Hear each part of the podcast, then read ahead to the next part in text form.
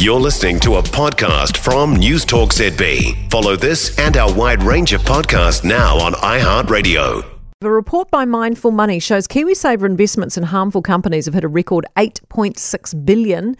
CEO and founder Barry Coates says almost 9% of total KiwiSaver funding is aligned with companies invested in fossil fuels, gambling, alcohol, animal cruelty, and areas of digital harm. Barry Coates joins me now. I'm wanting to you.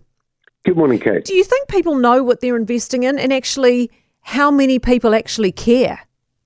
No, I think I think you're exactly right that people don't know what they invest in, and they tend to trust the, their provider. So they trust their bank if they, if they have a bank, KiwiSaver, or whoever their provider is.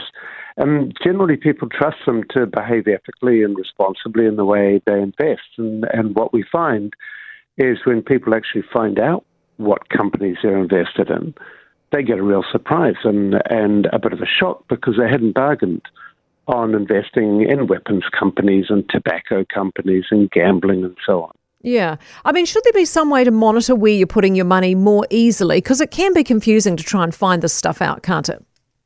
Yeah, I, I agree. It, it's virtually impossible for an individual to find find it out, and so it's one of the reasons we set up this charity, Mindful Money, uh, and we we basically track where your money is in every single KiwiSaver fund and every retail investment fund, so we can tell people for free uh, where their money goes and whether it's in issues that they uh, are generally concerned about. And what we find is it's interesting. that the issues of ethics are individual, but most Kiwis are worried about the same kind of things when it comes to investing. They're worried about investing in companies that violate human rights, or, or they're worried about animal cruelty, or they're worried about uh, the environment or, or climate change, etc.